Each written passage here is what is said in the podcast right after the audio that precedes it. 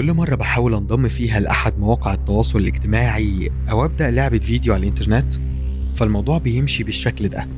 بحمل الصفحة وبدوس على تسجيل فبيسألني سؤال إيه اسم المستخدم اللي عايز تتعرف بيه؟ ومن هنا بيبتدي الموضوع يمشي عكس المتخطط له. يمكن يكون اختياري الأول هو باتمان عشان كده بحاول أخليه اسم المستخدم بتاعي. لكن الموقع بيقول لي إن اسم المستخدم ده موجود بالفعل. بيقول لي إيه رأيك في باتمان 1989 أكيد لأ طبعا. طب نحاول ب admin سيلفستر ليوناردو طب زورو. وجربت أسامي غيرهم كتير لغاية ما اتدبست في اسم ساذج زي وكالة الحاج ممدوح. غالبا ده اللي بقى عندهم. حقيقي صعب ومرهق جدا إنك تلاقي اسم مستخدم كويس محدش استخدمه قبل كده. خصوصا في أماكن زي تويتر وإنستجرام اللي عليهم ملايين الأشخاص المتسجلين هناك وبالفعل عندهم أسماء كويسة.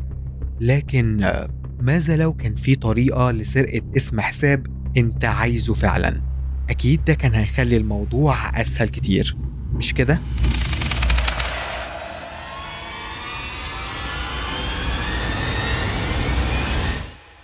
دي قصص حقيقية من الجانب المظلم للإنترنت. أنا رامي والحلقة دي من برنامج مذكرات العالم المظلم بتدور حوالين قصة الأشياء المظلمة اللي حصلت لجمال. إحنا غيرنا اسمه لأنه ما كانش عايز يكشف عن هويته بخصوص الموضوع ده. أنا كنت متواجد في المجال من فترة. كنت بصمم مواقع ومنتجات على الإنترنت من حوالي 16 سنة كده.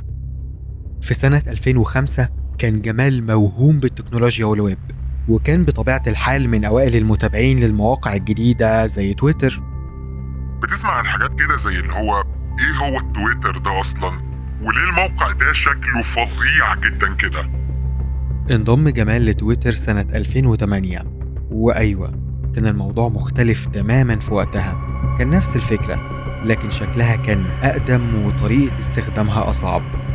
تويتر ظهر سنة 2007 وعشان كده في 2008 ما كانش فيه عدد كبير من المستخدمين هناك. وده خلى جمال عنده القدرة إن هو يختار اسم مستخدم بسيط وكويس لو كان عايز. عشان كده لما جيت أدخل على تويتر حاولت الأول أسجل باسم رامي لأن ده اسمي لكن كان في حد واخد اسم رامي قبل كده. وجمال كان عايز يعمل نفس الموضوع بإنه يخلي اسمه هو اسم المستخدم لكنه برضه كان في شخص واخد الاسم ده قبليه. وعشان كده كان بيحاول يختار اسم مستخدم جديد. وفي الفترة دي كان شغال على بعض تصميمات الويب وكان في حيوان معين موجود وبيتكرر كتير في تصميماته. مش عايز أقول إيه هو الحيوان حفاظا على خصوصية وهوية جمال. لكن تقدر تقول أي حاجة زي سلحفة سمكة قرش بومة فيل أي حاجة. وكان جمال قادر إن هو يسجل الحساب بتاعه باسم بسيط وسهل زي كده. وعشان السبب ده قدرت آخد اسم سهل وبسيط وكول نوعا ما. وده اللي اتشهرت بيه على تويتر. الموضوع فعلا جميل إن يكون عندك اسم لطيف وسهل لحساب التويتر بتاعك كلمة واحدة صغيرة وتكون منتشرة. وبعد الموضوع ده بسنتين ظهر انستجرام. وكالعادة جمال كان من أوائل الناس المستخدمين لإنستجرام. كان بيستخدمه قبل ما ينتشر ويتشهر وللمرة التانية قدر يسجل اسم الحيوان اللي سجله على تويتر على الانستجرام. لو أخدت بالك كان عندي الاسم ده على تويتر وإنستجرام بس. لكن بعد كده استخدمته على دريبل ولينكد إن وفيسبوك. وفي المرحلة دي قرر جمال إنه يخلي اسم الحيوان جزء من الاسم وال branding والعلامة التجارية بتاعته. هو ما كانش من الناس المشاهير أو ال influencers اللي عندهم ملايين ال followers لكن كان بيتابعوا أكتر من 10000 follower على تويتر و9000 follower على إنستجرام. وعشان كده حاول يركز على الاسم ده ويخليه مرتبط في أذهان الناس بالهوية بتاعته على النت. وده علشان كان اسم قصير ولطيف. والناس برضو كانت شايفة كده حتى إن بعض الناس كانوا عايزين يشتروه. أنا السؤال ده اتسأل لي يجي 150 مرة قبل كده ويمكن أكتر من خلال الرسائل البرايفت كل مرة بيتسأل نفس السؤال ينفع أشتري اسم المستخدم الخاص بتاعك؟ والسؤال عمال يتكرر ويتكرر. وهو ده كل الموضوع. ومع دخول ناس أكتر وأكتر على إنستجرام وتويتر بقى إنك تحصل على اسم مستخدم كويس أو قصير أو لطيف موضوع صعب وعمال يزداد في الصعوبة. واسم الحيوان اللي اختاره جمال قيمته كانت بتزيد مع الوقت. يمكن الناس دي كانت عايزاه لل branding بتاعها أو علامتها التجارية أو لشغلها.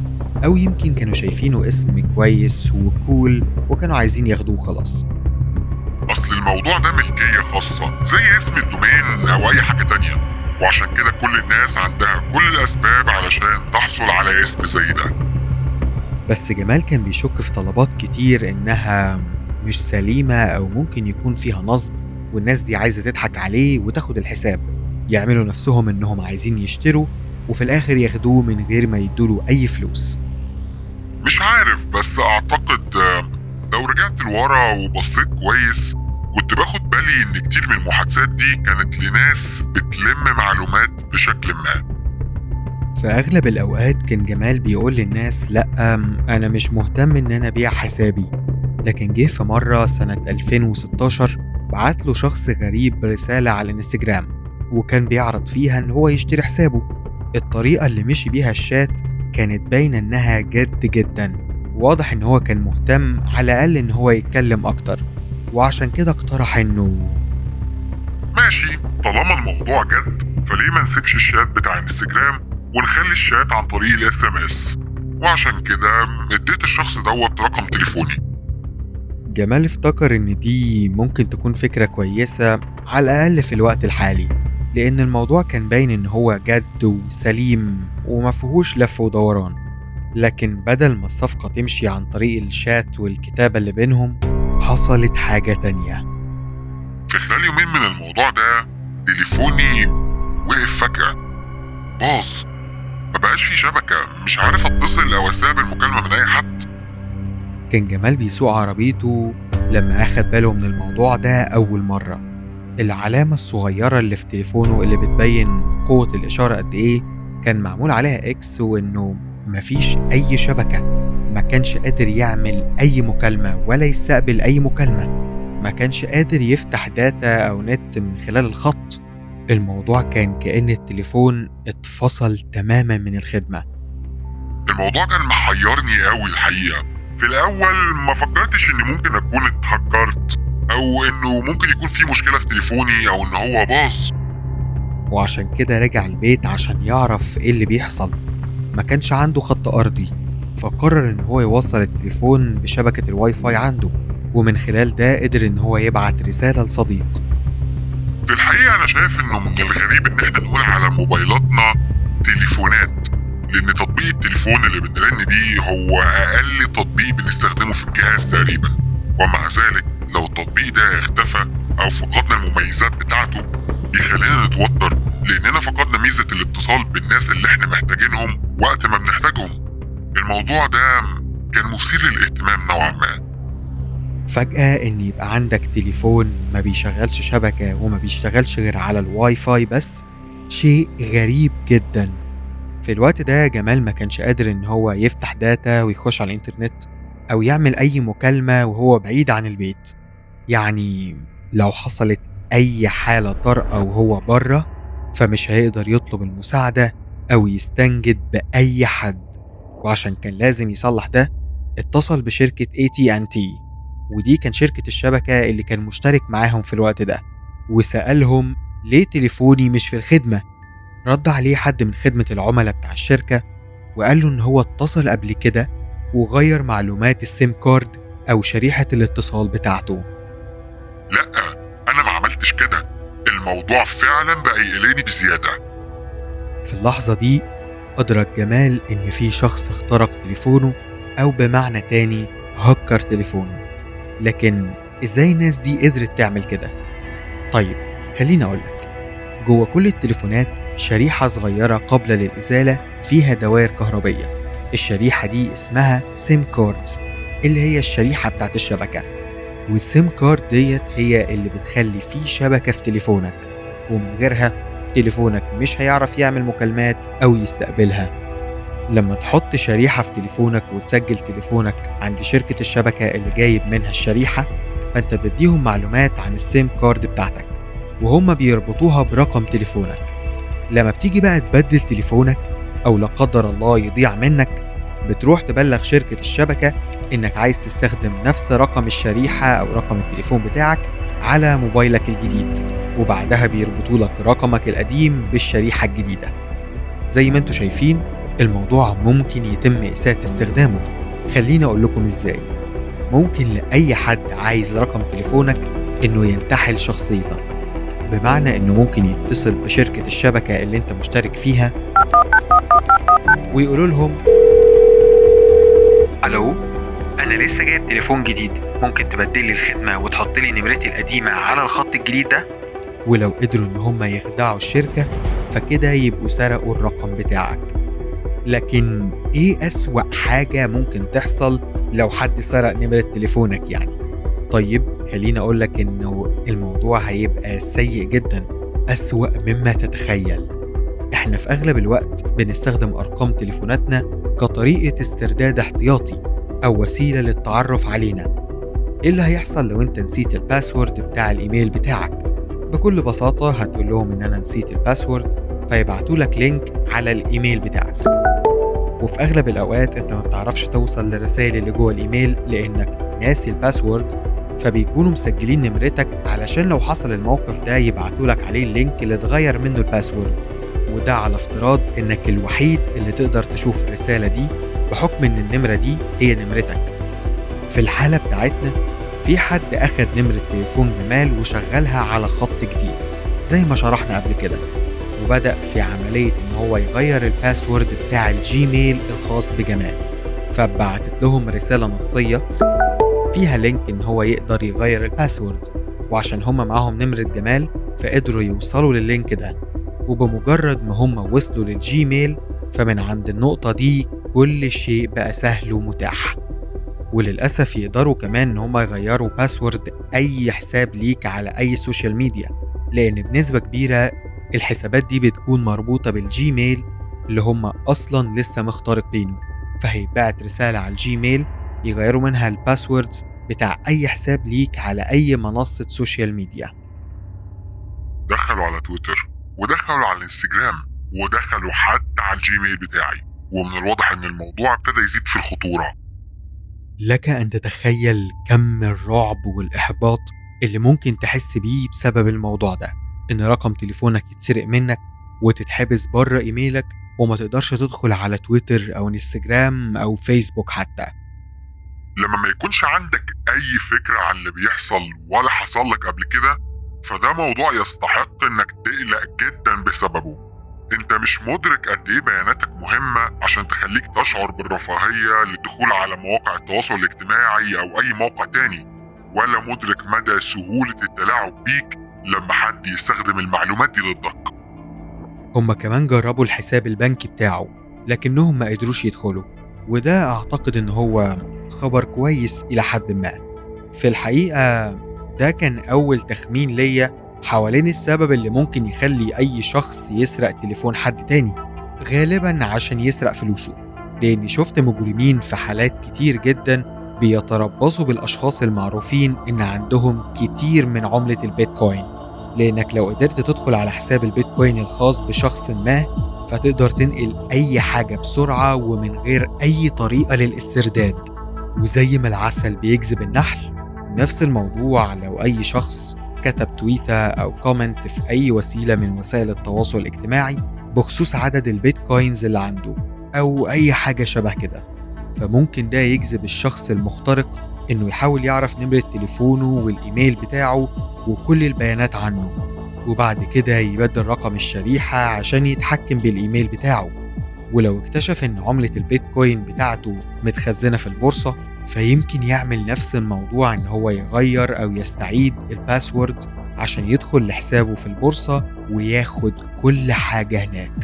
لكن جمال ما كانش عنده أي بيتكوين وعشان كده ده ما كانش الدافع للشخص اللي اخترق تليفون جمال. جمال كان محظوظ لأنه كان مصمم لمواقع الإنترنت وحاول يتواصل مع ناس تانيين في مجال التكنولوجيا وكان عنده شوية أصدقاء قليلين شغالين في تويتر وإنستجرام. حاول يتواصل معاهم ويسألهم لو يقدروا يساعدوه. كانوا يقدروا يشوفوا الموضوع ده حصل إزاي وإلى آخره من التفاصيل دي. كانوا قادرين يرجعوا لي اللي اتسرق مني. كانوا قادرين إن هم يعكسوا اللي حصل. وعشان كانوا عارفين جمال شخصيا فزي ما تقول كده قدروا يرجعوا عقارب الساعة لورا بالنسبة للحسابات بتاعته.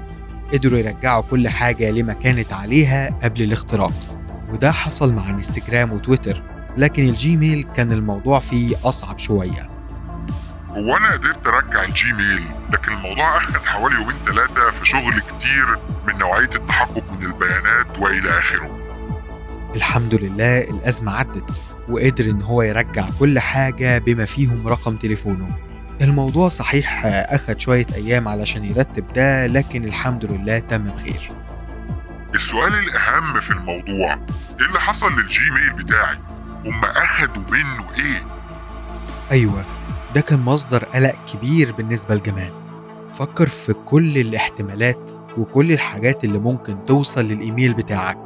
حاجات زي كشوفات حسابات بنكية تقارير ائتمانية إيصالات وفواتير لحاجات اشتريتها من على النت ويمكن كمان ضرايبك. والفكرة دي لفتت انتباه جمال. يمكن ما كانش في حاجة شديدة الخصوصية على الجيميل بتاعي أو يمكن شعرت بالرعب إن هما هياخدوا شوية أسرار من الشغل بتاعي أو شوية تفاصيل عن حساباتي البنكية وفلوسي والتعاملات الضريبية أو يمكن عدد المرات اللي ممكن فيها تبعت من الإيميل بتاعك حاجة ليها علاقة بباسوردات لحاجات مهمة لشخص معين. يعني مش مشكلة لكن الحاجات دي كانت في خطر كبير. أول ما أدرك ده جمال أخد إجراءين لتجديد الأمان عنده. بدأ باستخدام password manager أو مدير كلمات المرور وبدل رقمه القديم برقم جديد مع شبكة جديدة. وعمل كمان خطوة أمان زيادة. ولأن ده بيحصل كتير فشركات الشبكة بيسمحوا لك إنك تعمل رمز بن. وده رقم لازم تعرفه عشان تغير أي حاجة في تليفونك أو الخط بتاعك. أنا مصمم. يعني بفهم شوية في التكنولوجيا. نقدر نعمل مكالمة عن طريق الإنترنت لكني مش خبير أو متطور كفاية وعلى علم كافي بالأمن الإلكتروني لكن تقدر تقول إن التجربة دي خلتني أكون كده. في الحقيقة ده خلاه يشعر بأمان أكتر لكنه في نفس الوقت كان واقعي كان عارف إن الاختراق شيء حقيقي وإن شركات التليفونات والشبكة لسه في أشخاص تقدر تخدعها. ممكن أي شخص يقنع شخص تاني زي مثلا حد من خدمة العملاء أو إن الشخص ده عنده حد بيشتغل جوه في الشركة أو حاجة زي كده. ومن هنا أقدر أقول لك إنه بتحصل مشاكل كتير. ولسوء حظ جمال كان في مشاكل كبيرة ابتدت تبان وجاية في السكة. والموضوع باين إنه كان بيحصل له عشان عنده اسم مستخدم بسيط وسهل على انستجرام وتويتر. وفي شخص تاني عايز الاسم ده. ويمكن مش شخص واحد يمكن ناس كتير.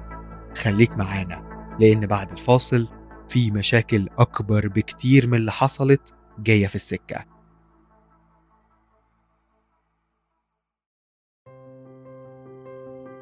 حابب أستغل الوقت ده عشان أقولك شكرا إنك لسه بتسمعني لحد دلوقتي. ده بيفرق معايا كتير جدا. أنا بشوف مشاكل كتيرة من خلال مجال شغلي. وعايز أشاركك بعض القصص من عالم الإنترنت كنوع من أنواع زيادة الثقافة والوعي لعالمنا العربي. أنا بدأت المشروع ده من مالي الخاص وصعب جدا إن أنا أدير وأشرف على كل تفصيلة في البرنامج ده بنفسي. عشان كده أنا محتاج لمساعدتكم ودعمكم للبرنامج ده عشان يستمر ونبنيه مع بعض واحدة واحدة. فياريت لو حابب تدعمنا ماديا تزورنا على اللينك ده patreon.com slash hidden diary.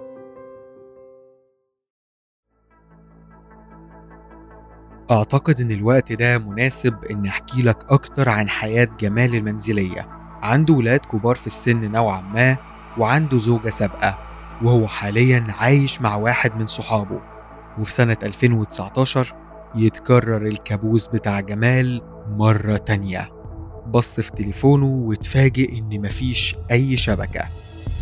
حاول شخص تاني إن هو يخترق تليفوني والشريحة زي أول مرة. لكن المرة دي كنت أسرع منه وقدرت ألحقه.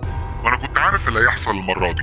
وعشان كده جريت واتصلت بسرعة على شركة تي موبايل كان جمال سريع جدا وما خلاش أي حد يخترق أي حاجة من حساباته. لكن المرة دي الموضوع كان مختلف شوية. المرة دي الشخص اللي حاول يخترق تليفون جمال كان عنيد. حاول يتصل ويتصل ويتصل على جمال. لكن جمال ما كانش بيرد. فلما ما لقوش فايدة من الاتصال ابتدوا يبعتوا له رسائل نصية فيها تهديدات مرعبة. ابتدوا يتصلوا بيا ويبعتوا لي رسايل ويهددوني. ابتدوا يقولوا لي حاجات زي إن لو أنت ما سبتلناش الاسم بتاعك على الإنستجرام وتويتر فإحنا هنأذي ابنك. يعني إيه؟ يعني إيه يأذي ابني؟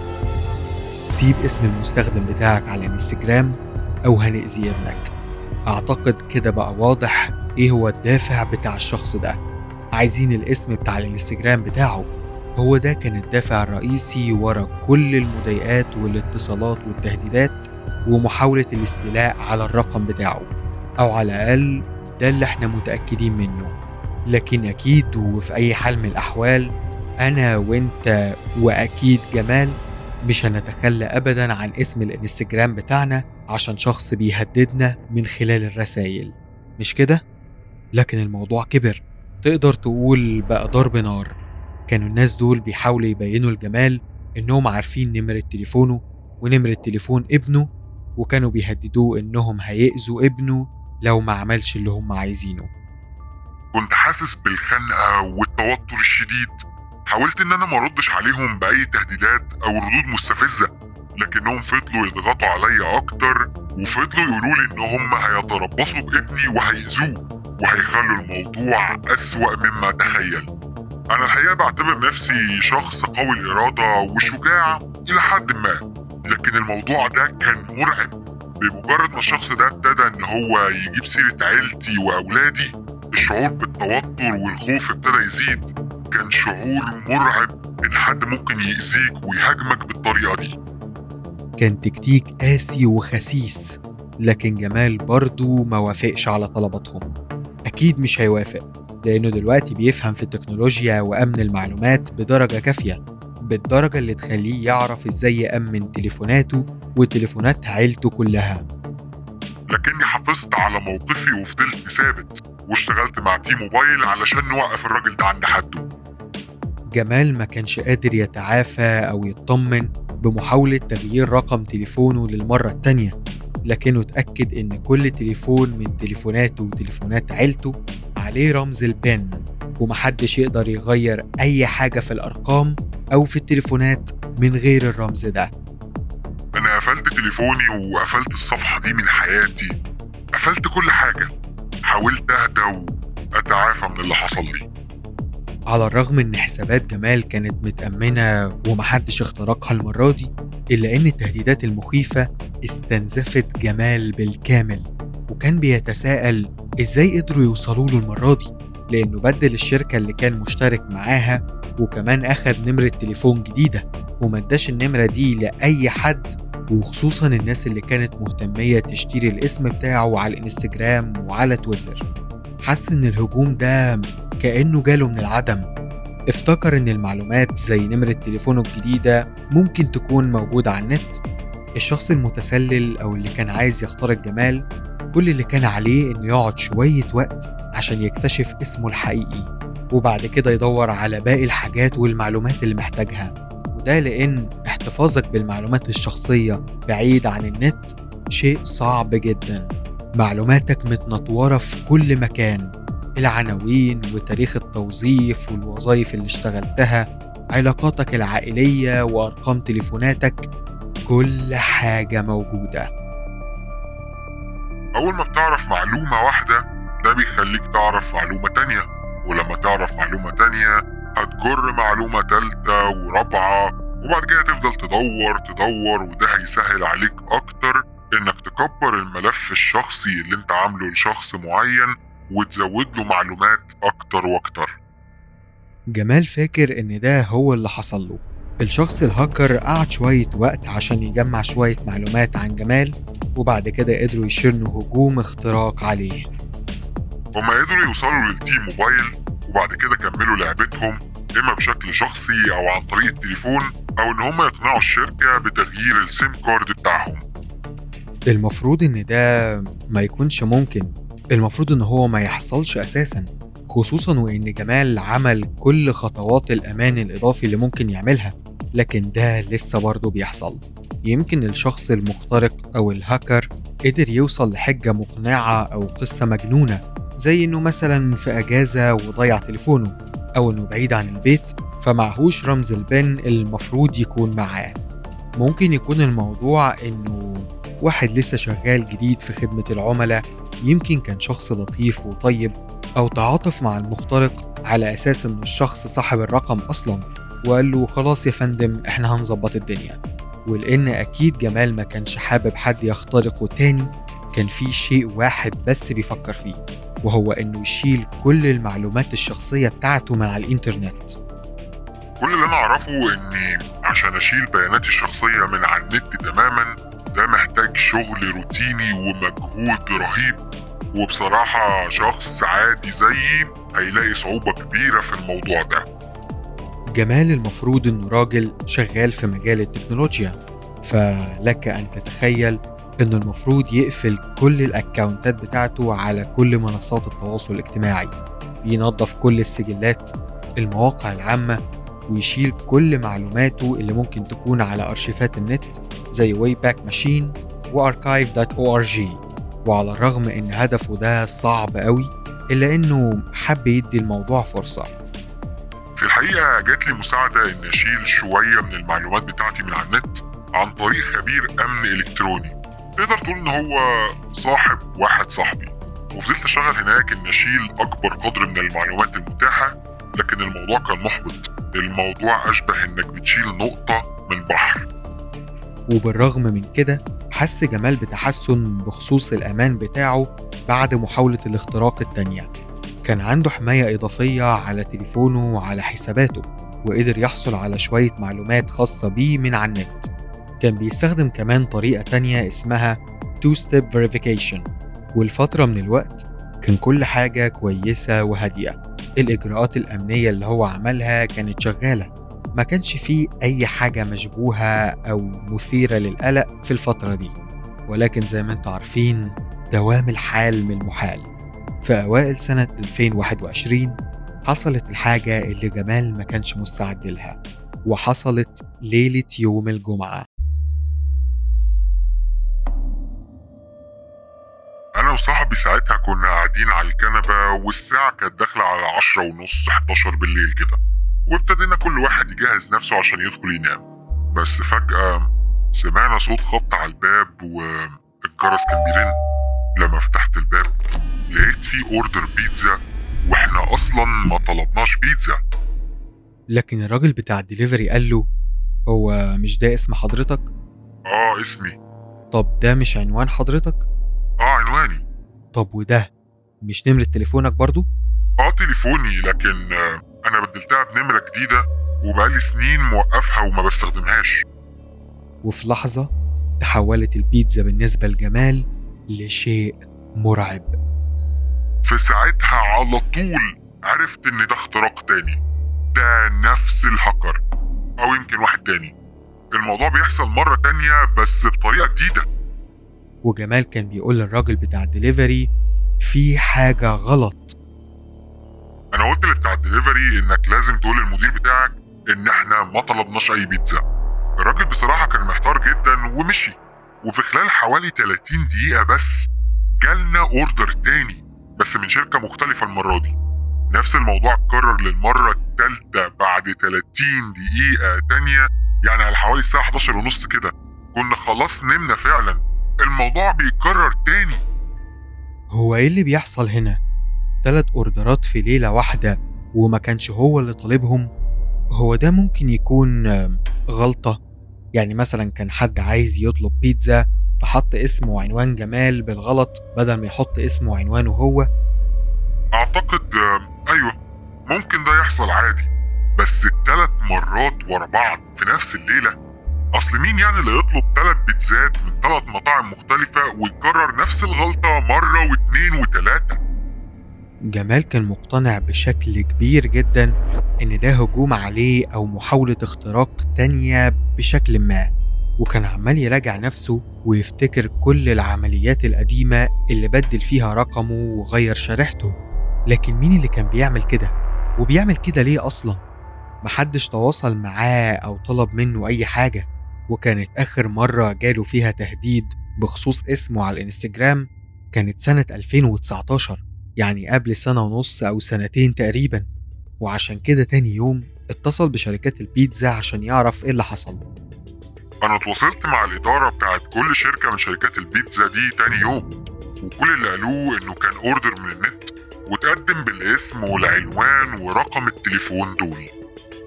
طيب ما كانش في ناس كتير جمال ممكن يروح لهم أو يشوف الموضوع هيتحل إزاي.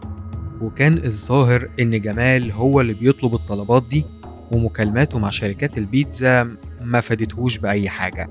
لأن بعد فترة قليلة جدا طلبات البيتزا دي ابتدت تتكرر تاني في نفس اليوم. إحنا جات لنا حوالي 3 أو 4 طلبات تاني غير الطلبات اللي جات لنا امبارح. كل اللي كان على جمال في الوقت ده إنه يلغي كل أوردرات البيتزا اللي كانت بتجيله. عايز أقول لك إن أوردرات البيتزا دي ما كانتش جاية مدفوعة.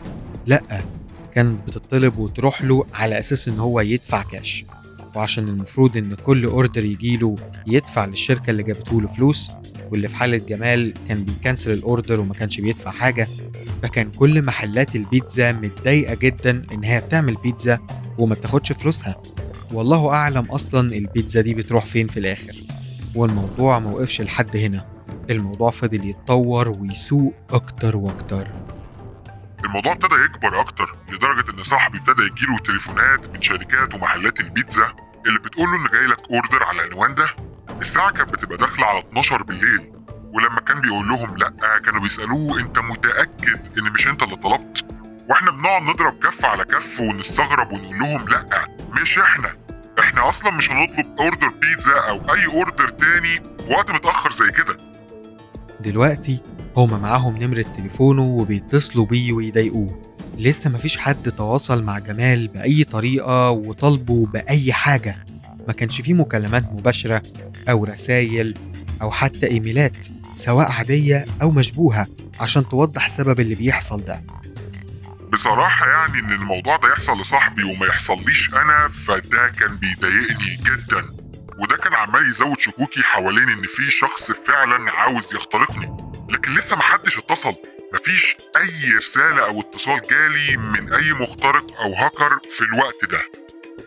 وفضلت البيتزا بتروح لبيت جمال وصاحبه لمدة يومين كاملين.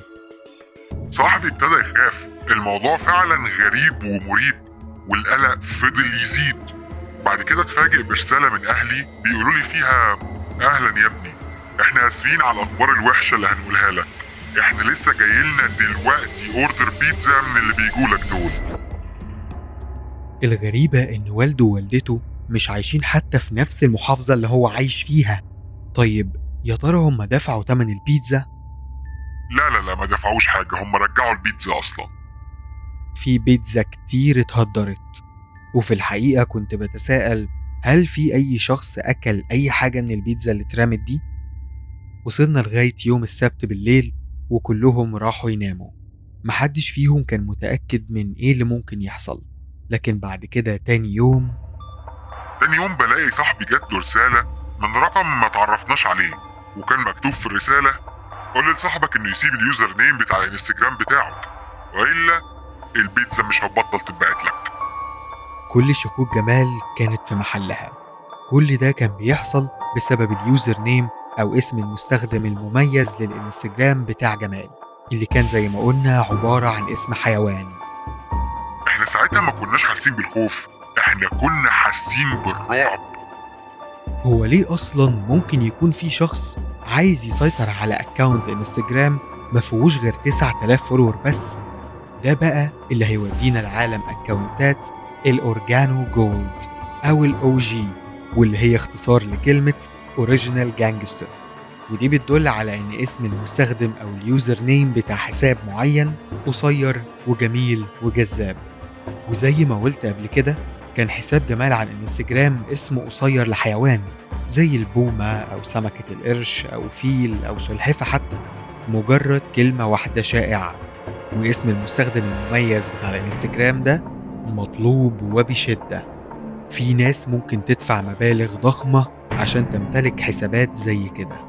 تخيل مثلا إن شركة أو شخص مهم أو حتى influencer عنده اسم مستخدم زي ده اللي هو اسم حيوان قصير جذاب في العلامة التجارية بتاعته. غالبا الناس دي هتكون مبسوطة لو عندها اسم زي كده. يعني اسم بيجذب الانتباه ويثير الفضول والإعجاب. اسم يخلي الناس تقول wow هو إزاي عنده account بالاسم ده؟ وعشان كده لما يكون في طلب على الأسماء دي فبيكون في سوق ليها.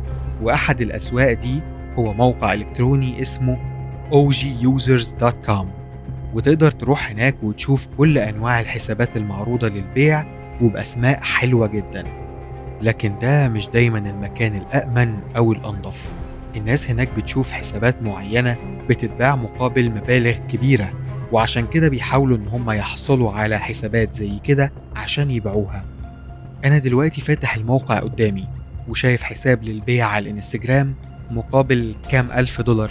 رقم كبير جدا على مجرد حساب إنستجرام وللسبب ده لو أي شخص قدر يخترق تليفون أو شريحة أو الأكاونت نفسه عشان يحصل عليه فبيقدر يبيعه على الموقع مقابل مبلغ كبير. دلوقتي انت ابتديت تفهم إن اللي كان بيضايق جمال وبيحاول يسيطر على الحساب بتاعه كان بيعمل كده علشان يكسب فلوس من وراه وإن هو ده كل اللي كانوا مهتمين بيه. لكن بالنسبة لي أنا الحالة دي كانت غريبة شوية لأنهم كانوا بيحاولوا يخترقوا الحساب ويستولوا عليه بأي شكل من الأشكال ولأن كل الإجراءات الأمنية اللي أخدها جمال قدرت تصمد قصاد الهجمات دي فكان الشخص ده بيحاول يضايق جمال بكل الطرق الممكنة عشان يخلي جمال يديله الحساب بتاعه. الموضوع من بره يبان وكأنه شوية مضايقة وأوردرات بيتزا بالغلط واحد عايز يرخم يعني ويروش. مش مشكلة كبيرة يعني لكن المشكلة الحقيقية بقى هي لما تبتدي تدرك إنك ما تعرفش الشخص ده ممكن يتمادى ويوصل لغاية فين وإن مفيش أي حاجة في إيديك تعملها. وعشان الموضوع يبقى أصعب وأصعب ابتدى جمال يدور على أنواع المضايقات اللي بتحصل له ديت على النت. كان قلقان جدا بخصوص إيه اللي ممكن يعمله الراجل ده بعد كده. بعد بحث وتدوير كتير لقيت إن الحاجات اللي بتحصل لي ديت ممكن تتطور لحاجات كبيرة زي ضرب النار وممكن توصل لعمليات قتل. ده معناه إن الشخص المخترق ممكن يطلب البوليس أو المطافي لبيتك. ممكن يقول حاجة زي إن بيت جاري بيولع أرجوكم تعالوا ساعدونا. أو يقول إنك واقف في الشارع وماسك مسدس وقاعد تضرب نار في الهواء وبتهدد الناس. بمناسبة البوليس جمال قدم بلاغ في الاسم بتاع المنطقة بتاعته. لما اتصل بيهم على التليفون قال لهم كل حاجة حصلت من البداية وإن هو بدل الشريحة بتاعته أكتر من مرة وإنهم برضه مستمرين في محاولة مضايقته علشان ياخدوا اسم المستخدم بتاع الانستجرام بتاعه. وفي الحقيقة كان رد فعلهم مش مشجع قوي. كانوا بيردوا عليه بحاجة زي قالوا لي إن هما يعني بيضايقوك عشان اليوزر نيم بتاع الانستجرام بتاعك حلو وعايزين ياخدوه علشان يبيعوه بفلوس؟ كان الموضوع غريب ومحير بالنسبة لهم. جمال ما كانش حاسس إن بلاغه في اسم الشرطة ممكن يساعده بحاجة. اصلهم ما عندهمش دلائل علشان يوصلوا للمخترق الغامض اللي ممكن يكون في بلد تانية أصلا. لكن جمال حب يسجل كل حاجة حصلت في المحضر. مشيت في الإجراءات وقدمت بلاغ. وفي الآخر قالوا لي إن هما مش قادرين يساعدوني بأي حاجة ومش هيقدروا يعملوا أي حاجة. وقالوا لي إن هما ممكن يساعدوني ويطلعوا الموضوع لسلطات أمنية أعلى منهم. وجمال ما اكتفاش بكده ده عمل حاجة تانية. وهي؟ أنت تدخل على لينك بيوديك على موقع بتاع جرائم الإنترنت. بتملى نموذج طويل جدا. ما أعتقدش إن ليه لازمة وأشك إن في أي حد بيبص عليه أصلا. وبعد كل ده كل اللي حصل إن جمال جاله إيميل رد تلقائي على النموذج اللي ملاه. ما سمعش أي أخبار من أي سلطات عليا بعد كده. وده خلاه يحس إن هو في المعركة لوحده. البوليس والسلطات الأمنية الأعلى من كده ما قدروش يعملوا حاجة أو كانوا شايفين الموضوع بطريقة مختلفة. أصله مش مرتبط بتهريب ملايين الدولارات أو حاجة بتهدد الأمن القومي مثلا. كانوا شايفينها مجرد مضايقة أو مشاكل في أوردرات البيتزا وخلاص. أنا متأكد إن في حاجة أكبر ورا الكلام ده. أنا في المكان اللي النوع ده من المخترقين ممكن يهاجموني من غير ما حد يوصل لهم. هتعمل إيه في الحالة دي؟ هل هتفرط في حسابك المميز ال OG account بتاع الإنستجرام بتاعك وكل ده عشان توقف موضوع البيتزا؟ ولا بأي حال من الأحوال هتقول لأ مادام ال account بتاعي فأنا مش هفرط فيه؟ الحقيقة بعد الإجراءات اللي أخدها جمال والبلاغات والمحاضر وكل الإجراءات الأمنية فكر هو وصاحبه في حل المشكلة دي وقرروا إن هما ما يردوش على الشخص ده تماما ويعملوا نفسهم كأن مفيش أي حاجة حصلت. تاني يوم صاحبي ما بعتش للراجل دوت رد.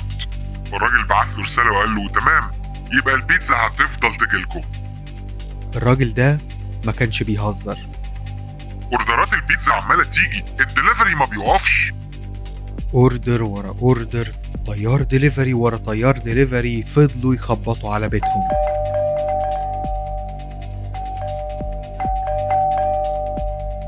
إحنا وصلنا لدرجة إن إحنا حاطين يافطة على باب البيت بتقول إن إحنا ما طلبناش بيتزا.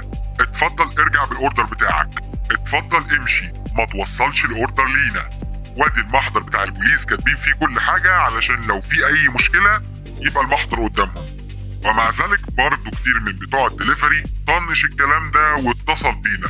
الموضوع كان كابوس. أوردرات البيتزا فضلت تيجي لجمال. الأوردرات ما بتوقفش. order ورا order. والموضوع للأسف ما وقفش لحد هنا. الموضوع ما كانش مقتصر على جمال وصاحبه وأهله. الموضوع وصل لناس أكتر. الراجل مش بس بيبعت لصاحبي ده دلوقتي بيبعت لطليقتي ولعيالنا. الراجل زودها قوي فعلا. أنا دلوقتي مش عارف أتصرف إزاي. عيلة جمال كانوا عايشين في نفس المحافظة لكن في عنوان مختلف. وجمال قاعد بيضرب أخماس في أسداس ومش عارف إزاي الراجل ده قدر يوصل لمعلوماتهم. لكن الموضوع ابتدى يعصبه جدا. إن المشكلة تبقى ليها علاقة بيا بس فما عنديش مشكلة في ده. لو الموضوع كبر ووصل لناس كبار من معارفي فبقى في مشكلة. لكن لما المشكلة تطول عيالي فالراجل ده بيكبر الموضوع بشكل أكبر من اللازم. في حد من اطفالي ابتدى يتضايق جدا ويخاف بشكل مبالغ فيه. الموضوع فعلا كبر عن حده. أنت يلي بتسمعني دلوقتي هسألك مرة تانية. هتعمل إيه دلوقتي لو أنت في مكان جمال؟ أنت اتصلت بالبوليس؟ حاولت تمثل إن دي مشكلة مش مضايقاك خالص وحاولت تتجاهل الشخص المخترق لكن ما بقتش أنت بس اللي بتتعرض للمضايقة لكن بقيت أنت وأطفالك ومراتك ووالدك ووالدتك وصديق عمرك. هتعمل إيه؟ عدت أربع أيام من موجة أوردرات البيتزا اللي بتوصل لغاية بيتك. كل ده عشان عندك account على الإنستجرام مش معدي ل 10000 follower حتى. إيه هو كم المضايقات اللي ممكن تتحملها بسبب ده؟ وحط في اعتبارك إن دي المرة التالتة اللي حد يستهدفك فيها على وجه التحديد عشان أكاونت الإنستجرام بتاعك.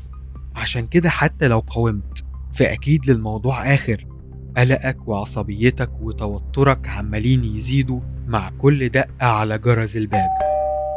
أنا خلاص فاض بيا. أنا استسلمت والموضوع خلص. حقيقي جبت آخري. حقيقي الموضوع محزن. محزن لدرجة إن الشخص ده قدر ينتصر في آخر المعركة. ده ما كانش المفروض يحصل. كان المفروض حد يساعد جمال بأي شكل من الأشكال. معرفش مين. ممكن الأمن ممكن البوليس شركة انستجرام شركة التليفونات شركة الشبكة أو حتى محلات البيتزا. حقيقي اتضايقت جدا إن ما كانش فيه أي حد يقدر يساعد جمال عشان يوقف الراجل ده. وحزين أكتر إنه خسر. خسر لأن الشخص المخترق دفعه لأقصى حدوده خلاه يجيب آخره وسد قدامه كل الأبواب وما كانش قدامه أي طريق تاني. جمال تواصل مع صديق ليه شغال في فيسبوك وهم ساعدوه في التواصل مع فريق إنستجرام وهو قال لهم على كل اللي حصل كل حاجة من البداية لغاية البيتزا والتهديدات. قلت لهم إني خلاص زهقت إن يكون عندي username حلو أو cool على إنستجرام ما يستاهلش كل المرمطة دي. لا وكمان الموضوع ممكن يحصل تاني وتالت ورابع وعاشر. والموضوع غير منطقي بالمرة إن أشيل كل بياناتي الشخصية من على النت. أنا مش عايز ده يحصل في المستقبل تاني. عايز أخلص من المشكلة دي للأبد. الراجل ده كان كل هدفه إنه ياخد حساب الانستجرام من جمال كان عايزه عشان يبيعه أو يستخدمه أيا كان. فقرر جمال ساعتها إنه يقفل account الإنستجرام خالص عشان يرتاح من القصة دي تماما. لكن ده خلى فيه مشكلة جديدة تحصل. الشخص لما لقى إن جمال قفل account الإنستجرام بتاعه ابتدى يتضايق جدا وأكيد ده مش في مصلحة جمال ابدا. أنا حسيت الموضوع وكأن الراجل أول ما شافني قفلت account الإنستجرام بتاعي قال لي طيب أنا بقى هاخد account التويتر بتاعك. مش قفلت الإنستجرام يبقى هاخد التويتر. جمال أخد قرار إن هو يقفل حساب الإنستجرام بتاعه وينساه أو بمعنى تاني يخسره. لكنه في الحقيقة ما كانش مستعد أبدا إن هو يكسر حساب الأو جي تويتر بتاعه. فبناء على كده فتح حساب الإنستجرام بتاعه تاني وكان بيجهز نفسه للأسف إنه يديه للشخص المخترق. أنا تعبت. أنا كنت خلاص جبت آخري. من كل اللي بيحصل ده ما بقاش فارق لي أي حاجة. أنا كنت عايز أخلص من الكابوس ده بأي شكل وخلاص. كنت مستعد إن أنا أضحي بال account بتاعي. كنت مستعد إن أنا أديه للراجل ده. جمال اكتشف انه لو بطل عند ومحاولة ومعافرة في الدفاع عن ال account بتاعه وقرر إن هو يتخلى عنه ببساطة ويديه للشخص الهاكر اللي معيشه في الكابوس ده وكمان يكلم أصحابه في الإنستجرام عشان ما يتدخلوش في الموضوع فالراجل ده ممكن يسيبه في حاله ويسيب حسابه على تويتر كمان. عشان كده جمال قرر إن هو ياخد القرار الأسلم بالنسبة له. هو عايز account الإنستجرام بتاعه عشان ال followers اللي عليه والصور بتاعته وبياناته. وفي نفس الوقت عايز يدي المخترق ده اسم الإنستجرام المميز. فكلم معارفه في إنستجرام واتفقوا إن هم يغيروا اسم ال account بتاعه لاسم طويل اسم مش حلو اسم مش جذاب اسم مش هيجيب له أي مشاكل تانية والاسم الجذاب ده ينقله ل account جديد ويدي ال account الجديد الفاضي اللي فيه الاسم المميز للهاكر زي ما هو عايز ويحتفظ هو بال account الأساسي بتاعه بكل البيانات وال followers اللي عليه. وبمجرد ما الموضوع ده تم تواصل مع الهاكر أو الراجل اللي كان بيحاول يخترقه ومعيشه في كل الكابوس ده وكان عايز يديله ال account وال password جمال كان عايز زي ما بيقولوا ياخد استراحة محارب. استراحة تامة. مفيش بعدها حرب تاني. مفيش بعدها حد عايز يخترقه تاني. وما كانش عايز يعمل أي حاجة ممكن تضايق الراجل ده منه علشان الموضوع ما يكبرش أكتر من كده. خلاص ما بقاش الموضوع فارق لي إن الأكونت يبقى معايا أو مش معايا. يفضل الاسم ده موجود ولا يتاخد. سواء الأكونت يكمل أو يتحظر كل ده ما كانش فارق لي بس أنا ما كنتش عايزه يتقفل أو يتحظر بعد ما اسلمه للهاكر ده. أكيد هيرجع لي تاني ويقول لي إن أنا اللي قفلته أو ضحكت عليه ويكمل نفس الكابوس اللي أنا كنت بحاول أخرج منه. وأعتقد إن بعد كده مش هيكتفي بالبيتزا بس. ممكن يحصل حاجات أسوأ من كده. ممكن يحاول يخترق الحساب البنكي بتاعه أو يسرق فلوسه أو يدمر حياة جمال بطريقة ما. أنا ما كنتش عارف الراجل ده اخره إيه. ما كنتش عارف ممكن يعمل فيا إيه أكتر من كده. كل اللي كان في دماغي ان أنا ما ضايقوش وما خليهوش ياخد اي خطوة اكبر من اللي حصلت. كل اللي كنت عايزه ان الموضوع يتم واخلص بقى. بمجرد عملية نقل اسم الحساب لحساب تاني وتغيير اسم الحساب الأصلي اتصل جمال بالمخترق علشان يديله ال account وال password. ولما الراجل رد عليه جمال طلب منه طلب صغير. وأنا بتكلم معاه قلت له بقول لك إيه أنا معايا ال account ومعايا ال password وأنا ما عنديش مشكلة ان اديهم لك خلاص. بس عندك مانع ان إحنا نتكلم مع بعض شوية؟ أنا عايز اعرف انت عملت كده ليه؟ ال account ده مهم بالنسبة لك قد إيه علشان تعمل فيا كل ده؟ والاهم من ده انت عملت كده إزاي؟ فالراجل قال لي مش مشكلة تعالى نتكلم. فقلت له يا ريت. قلت له أنا مش فاهم أنتوا بتعملوا كده ليه. المجتمع بتاعك والناس اللي زيك مش سايبيني في حالي. دي المرة التالتة اللي يحصل لي فيها الموضوع ده وحد يبقى عايز يخترقني وعايز ياخد الحساب بتاعي. أنا فعلا تعبت. فالراجل استغرب وقال لي إن هو ما يعرفش أي حاجة عن المحاولتين اللي قبل كده وكمان البوليس ما اهتمش بالموضوع من الأساس. أصل هما كانوا بيضايقوني وما ضربونيش بالنار. ابتدى يكمل كلامه ويقول لي إن شغل ال hacking بالنسبة للبوليس هو شيء غامض وغريب وغير مفهوم. وبالنسبة للجهات الأمنية الأعلى هو شيء تافه وغير مهم على الإطلاق. أصل إيه يعني لو سرقوا حسابك أو ضايقوك بشوية بيتزا؟ الموضوع فعلا محزن. هو موضوع حلو بالنسبة له لكن محزن بشكل عام. الراجل كان بيكلمني وهو متضايق لأنه عارف إن دي مشكلة وحتى لو كان بيستغلها لصالحه فبرضه هتفضل مشكلة كبيرة. دي حقيقة محزنة جدا وللأسف أكدت كل توقعات جمال. لأن البوليس ما قدرش يساعده وكمان الجهات الأمنية الأعلى ما عملتش أي حاجة ويمكن كمان ما تعملش حاجة. النوع ده بالذات من المضايقات والاختراقات لسه تحت المراقبة والدراسة. ابتدى جمال يكمل كلامه مع الراجل ده والشات بينهم يطول والرسايل فضلت رايحة جاية لمدة ساعة كاملة. وفضلوا يتكلموا مع بعض واتكلم معاه عن كل حاجة زي موضوع ال username والاسم المميز بتاع الانستجرام. account ات الإنستجرام بتبقى قيمتها أعلى من حاجة زي تيك توك وأعتقد ده كان السبب إن الهاكر ده يكون مهتم ب account الإنستجرام بتاع جمال أكتر من تويتر بكتير. جمال عرف كمان إن في طرق تانية كتير لمضايقة الناس زي إنه بدل ما يبعت بيتزا يبعت عربيات أجرة تكاسي أوبر أو حتى الناس السيئة اللي بتشتغل في حاجات غير قانونية زي الدعارة والمخدرات.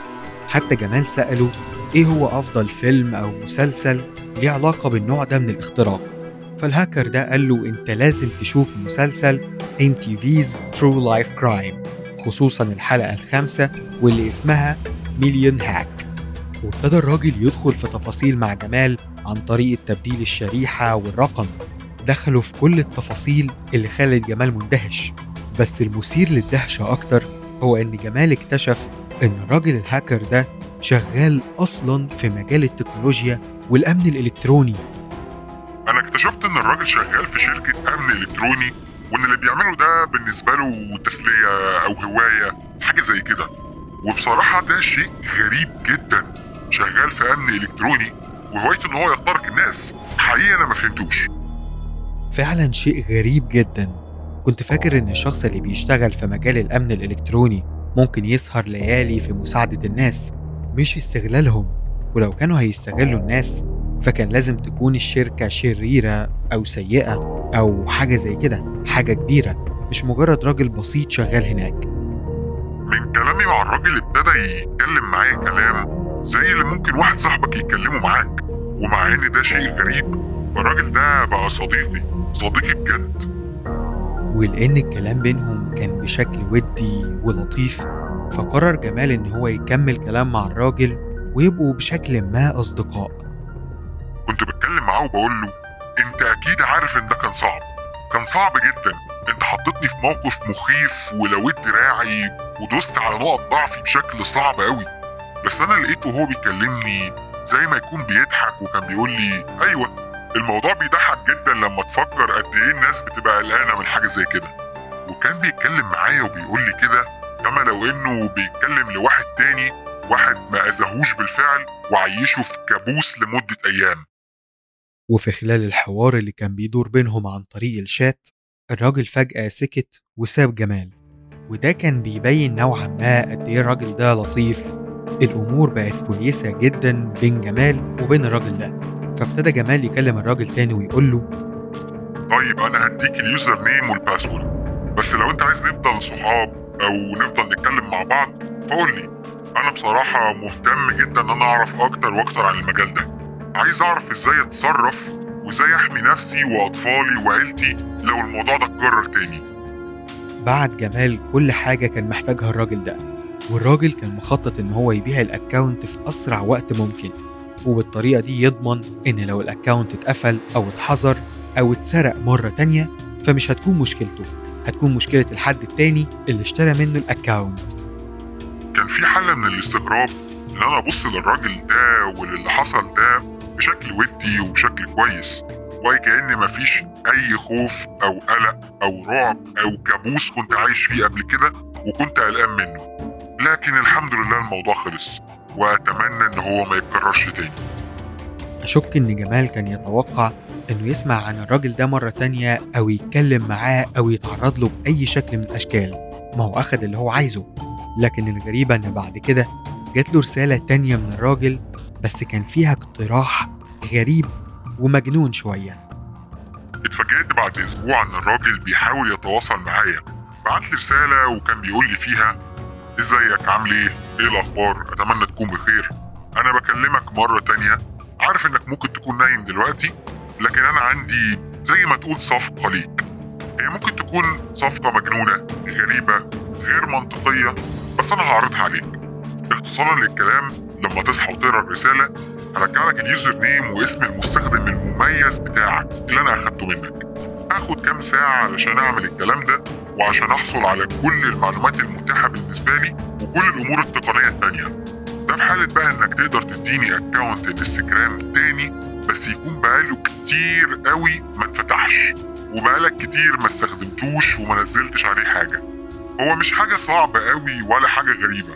وعشان كده ما اعتقدش ان يكون عندك مشكلة يا جمال في الموضوع ده. هو يكون حساب شخصي ليا مش هبيعه أو اتصرف فيه بأي شكل من الأشكال. لا لا لا لا. ثانية واحدة كده. إيه اللي بيحصل ده؟ الموضوع بقى غريب قوي. الموضوع بقى أغرب من اللازم. في حاجة غريبة. أنا كنت فاكره بيهزر وابتديت أحس إن الهزار ده حسسه إن إحنا بشكل ما أصدقاء مقربين أو صحاب بنتكلم مع بعض من وقت للتاني. وزي ما أنت عارف بالنسبة لي أنا بحاول أفكر بعقل وأتعاطف معاه بما إننا بقينا صحاب تقريبا. وتقدر تقول إن أنا بحاول أحط نفسي مكانه. يمكن يكون لسه شاب صغير وعنده مفاهيم مختلفة للحياة. ممكن يكون شايف الحاجات بشكل مختلف. لكن برضه ده كان غريب بالنسبة لي. أنا ما كنتش قادر أصدق إن هو بيتكلم معايا في حاجة زي كده. بس هما عشان ما كانوش صحاب فعلا فالحوار اللي حصل بينهم كان بين مهاجم وضحية مش صديق وصديقه. بغض النظر عن كل المودة واللطف اللي كان في الرسايل اللي بينهم فالموضوع برضو ما كانش ودي. كانت صفقة عشان جمال يرجع حاجة كانت بتاعته في الأساس. لكن جمال كان بيفكر في الصفقة. هو ما كانش عنده حساب تاني على الانستجرام عشان يبدله مع الراجل ده وياخد حسابه القديم. فقعد يفتكر ويدور لغاية ما لقى account انستجرام قديم كان بتاعه وبقاله فترة طويلة ما اشتغلش. يمكن كام أسبوع أو كام شهر كان الحساب شغال ما فيهوش أي مشاكل بس ما كانش عنده أي followers بس فجأة لما ابتدى يفتحه ويستخدمه عشان يبدله مع الهاكر لقاه فجأة وقف ومش عايز يشتغل. وفي رسالة بتطلع له بتقول له إن ال account ده غير متاح حاليا. يبدو إن إنستجرام اكتشفت الموضوع بشكل أو بآخر وقفلت الأكاونت. وده معناه إن الصفقة والدراما دي كلها طلعت على مفيش لأن مفيش حد معاه حاجة يقدر يبدلها مع التاني حاول جمال إن هو يبعت للراجل ده مرة واتنين وتلاتة وفضل يكرر الموضوع كذا يوم لكن ما كانش فيه منه أي رد. تجاهل جمال تماما. يمكن شاف إن هو خلاص أخد مصلحته منه أو مفيش أي فايدة فقرر إن هو يلعب لعبته اللي لعبها مع جمال قبل كده مع حد تاني يبدل شريحة يبتز حد معرفش يمكن مجرد ما أخد مصلحته من جمال مسح نمرته وكمل حياته عادي. الموضوع قاسي جدا طريقة غريبة وسيئة لابتزاز الناس ومضايقتهم عن طريق النت. الحقيقة الموضوع غريب ومثير للسخرية؟ لو فكرت في الموضوع إن هو زي لعبة بس مجردة تماما من المشاعر والإنسانية فتبتدي تفكر إنه بيلعب عادي. إيه يعني يبعت لك بيتزا أو يضايقك؟ مش مشكلة إنك مش عارف تتعاطف مع حد. يمكن هما بيفكروا بشكل كويس وبيلعبوها صح لكن ماذا بعد؟ بتقعد تفكر مع نفسك في الموضوع وتبتدي تجيب الموضوع من الأول.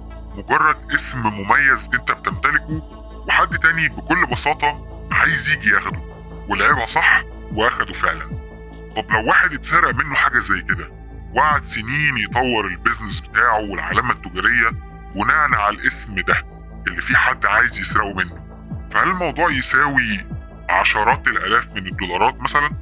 هل الموضوع يستاهل كل ده؟ هل ده صح أصلا؟ لو فكرت في الموضوع من وجهة نظره فزي ما قلت لك هي مجرد لعبة وهو بيلعبها صح عشان يكسب من وجهة نظره. الموضوع بالنسبة له إن هو بيحصل على حاجة بشكل ما عشان يكسب مبلغ كبير أو بيتكوينز كتير وبعد كده يدخل على الشخص اللي بعده وهكذا يفضل يلعب وتفضل اللعبة شغالة. شكرا ليك يا جمال على مشاركتنا قصتك. أتمنى إنك تحافظ على أكاونت تويتر بتاعك وما يحصلكش اللي حصل ده مرة تانية. أنا صانع محتوى مستقل وحابب أقدم لك البر- البرنامج ده مرة كل أسبوع. وأكتر حاجة بتساعدني على استمرارية البرنامج ده هو الناس اللي بتدعمني على باتريون الناس دي هي اللي بتساعد وبتدعم البرنامج كل شهر عشان يستمر ويكبر. لو كنت حابب تدعم البرنامج ده ماديا فتقدر تزورنا على patreon.com slash hidden world diary. الحلقة دي production sound design voice over رامي ناصف معا ننهض. منقسمون. نسقط ودي. مسكرات للعالم الخفي